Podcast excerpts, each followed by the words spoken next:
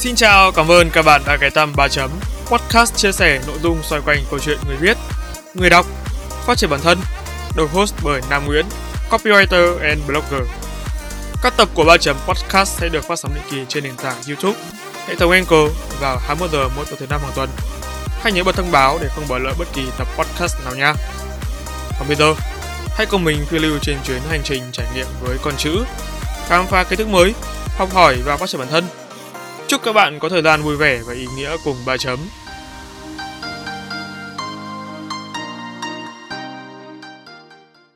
Chào mừng các bạn đã quay trở lại ba chấm podcast. Vậy là chỉ còn 2 tuần nữa thôi thì season 8 của ba chấm sẽ diễn ra. Season 8 là một trong những season được ba chấm triển khai với số tập vượt qua số lượng thông thường, nghĩa là trên 5 tập. Đây là một trong những thay đổi mà ba chấm luôn cố gắng tạo ra để qua mỗi mùa, các khán thính giả sẽ thấy được sự đổi mới và không cảm thấy nhàm chán. Ngoài thay đổi về số lượng tập trong mùa, thì sau hành cùng mùa 8, ba chấm sẽ phát hành một kênh phụ có tên là Làm Podcast Không. Với sự ra đời của Làm Podcast Không, mình hy vọng đây sẽ là động lực, cơ hội để giúp mỗi người, đặc biệt là content creator có thêm cơ sở để phát triển kênh podcast cho riêng bản thân hoặc tổ chức. Hãy nhớ đón chờ những sự thay đổi này trên ba chấm podcast nha. Nốt lại lịch này, tập đầu tiên của season 8 trên ba chấm podcast sẽ được phát hành vào ngày 25 tháng 6, tức thứ bảy hàng tuần. Đối với kênh là podcast không, các tập sẽ được phát hành vào ngày thứ sáu hàng tuần, với tập đầu tiên được phát hành vào ngày 24 tháng 6. Ok, và bây giờ, tập cuối cùng của mùa 7 trên 3 chấm podcast chính thức bắt đầu. 3 chấm on.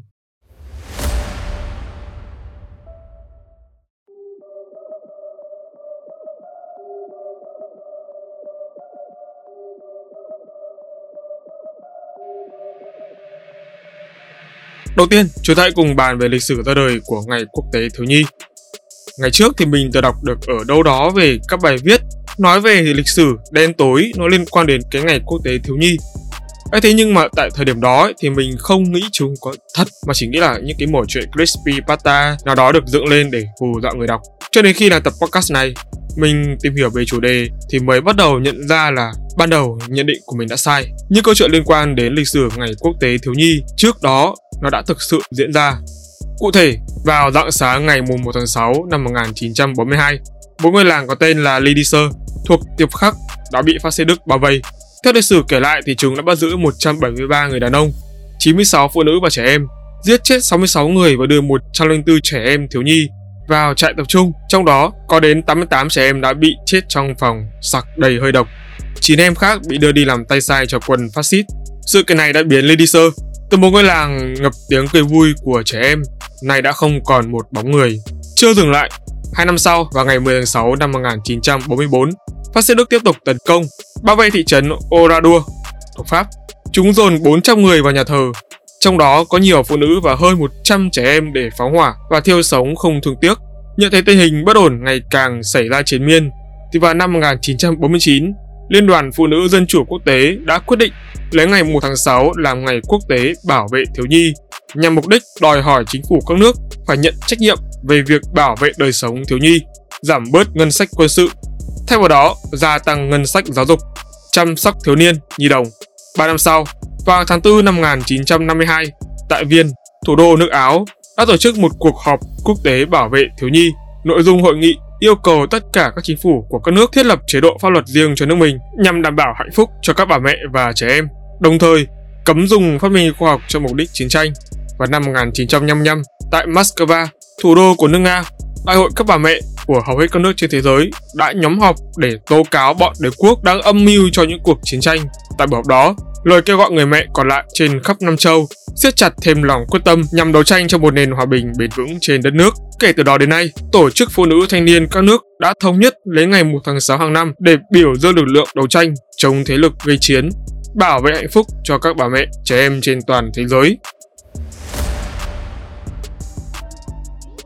Ok, đến đây thì mình xin phép có một đoạn à, uh, ra ở giữa để giải thích cho mọi người về sự khác nhau trong ngày quốc tế thiếu nhi và ngày thiếu nhi thế giới.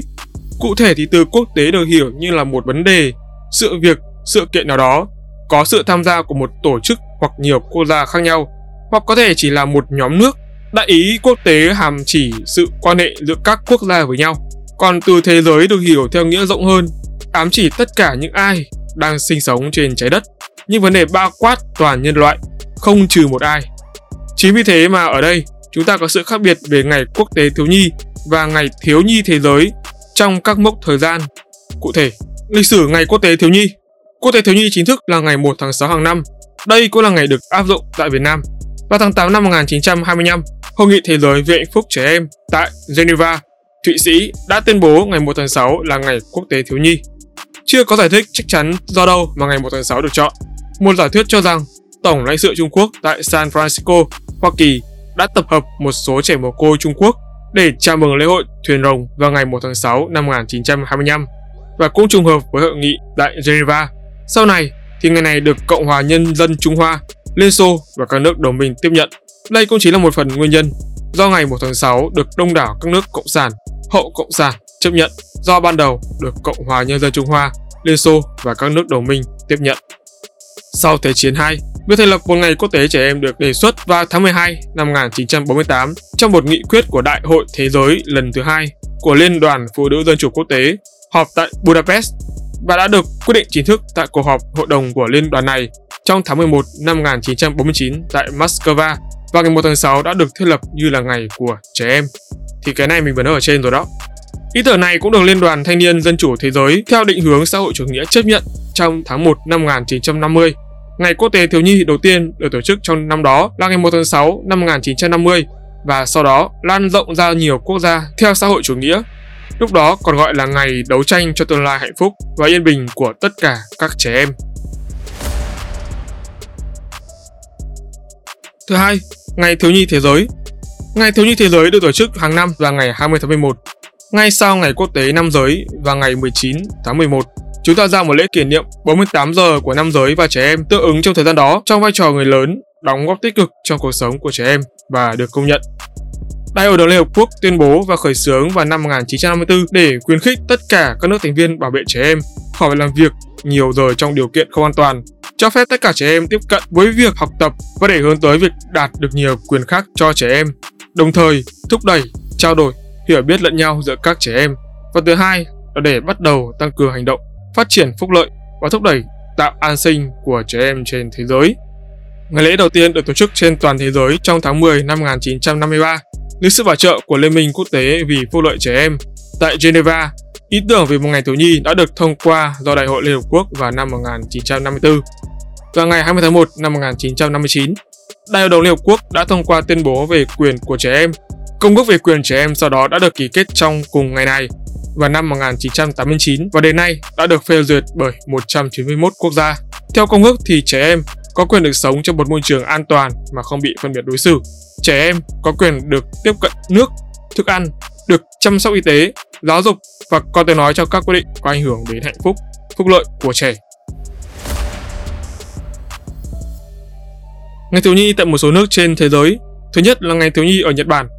Ngày lễ này được cho là bắt đầu ở Trung Quốc, nơi người dân cho các loại dược liệu để xua đuổi bệnh tật ở trẻ em.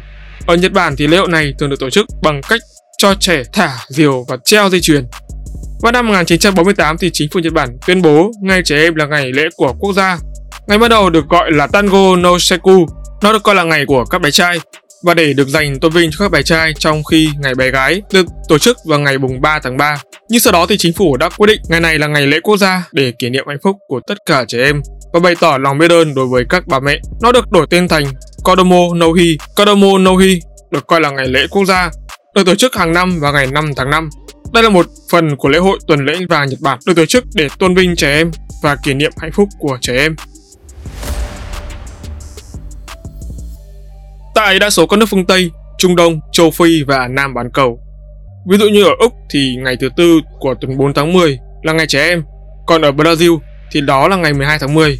Trong khi đó, ngày thiếu nhi ở Ấn Độ là ngày 14 tháng 11 mừng sinh nhật nhà lãnh đạo Nehru, thủ tướng đầu tiên của Ấn Độ.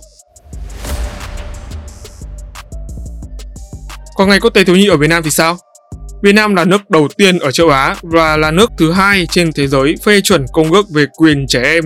Văn kiện pháp lý quốc tế đầu tiên đề cập toàn diện đến các quyền trẻ em dựa trên nguyên tắc trẻ em có quyền được chăm sóc, bảo vệ và giúp đỡ đặc biệt. Từ 15 tháng 5 đến 30 tháng 6 được coi là tháng hành động vì trẻ em Việt Nam. Ở nước ta thì ngay sau khi giành được độc lập, ngày 1 tháng 6 và Tết Trung Thu hàng năm đã thật sự trở thành ngày hội vui tươi tương bừng của thiếu nhi cả nước. Ngày Quốc tế Thiếu nhi lần đầu tiên được tổ chức vào 1 tháng 6 năm 1950 trong giai đoạn cuộc kháng chiến chống thực dân Pháp của dân tộc ta đang trải qua thời kỳ cam go, ác liệt nhất. Nhưng Bác Hồ kính yêu vẫn luôn nghĩ tới thiếu nhi cả nước. Bác gửi thư chúc mừng các cháu thiếu niên, nhi đồng. Trong thư bác viết, bác thương các cháu lắm. Bác hứa với các cháu rằng, đến ngày đánh đuổi hết giặc Pháp, kháng chiến thành công, bác cùng chính phủ và các đoàn thể sẽ cố gắng làm cho các cháu dần dần được no ấm, được vui chơi, được học hành, được vui sướng. Từ đó về sau thì hàng năm, cứ đến ngày Tết Thiếu Nhi và Tết Trung Thu, thiếu nhi cả nước lại hân hoan đón thư chúc mừng của Bác Hồ.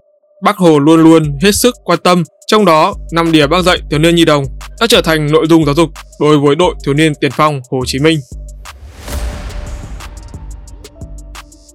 Ý nghĩa của Ngày Quốc tế Thiếu nhi không chỉ là ngày hội thiếu nhi, ngày 1 tháng 6 còn là ngày nhắc nhở mọi người nhớ rằng cần đấu tranh mạnh mẽ để bảo vệ trẻ em trước các hành động xâm hại về thể chất và tinh thần. Trong suốt thời gian qua, vấn đề bạo hành, ấu dâm vẫn luôn diễn ra và để lại nhiều hậu quả. Cần phải có sự đấu tranh để đòi hỏi chế tài xử phạt nghiêm minh, nghiêm khắc giúp trẻ em được lớn lên, khỏe mạnh và an toàn. Trẻ em là những cá thể có tâm hồn trong sáng, non nớt, nên mỗi gia đình và toàn xã hội cần phải có trách nhiệm chăm sóc, bảo vệ, yêu thương và dạy dỗ. Ngày 1 tháng 6 là ngày nhắc nhở các bậc cha mẹ nên thể hiện tình yêu thương cho con mình, đồng thời cần quan tâm hơn nữa, giáo dục các bài học về đạo đức, cách tự phát triển bản thân một cách toàn diện. Chính những điều ấy sẽ làm sống lại ý nghĩa của ngày trẻ em. Chúng ta hãy cam kết hành động để tận hưởng ngày được quyền dành cho thiếu nhi theo đúng ý nghĩa của nó.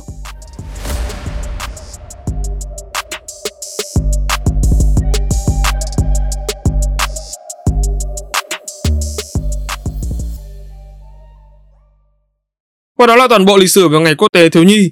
Hy vọng sau tập podcast này, các bạn sẽ hiểu rõ hơn về hai ngày quốc tế thiếu nhi và thiếu nhi thế giới. Nó có khác nhau đấy mọi người ơi. Còn bây giờ, xin chào và hẹn gặp lại các bạn trong season 8 trên 3 chấm podcast và kênh mới làm podcast không. Bye bye and see ya.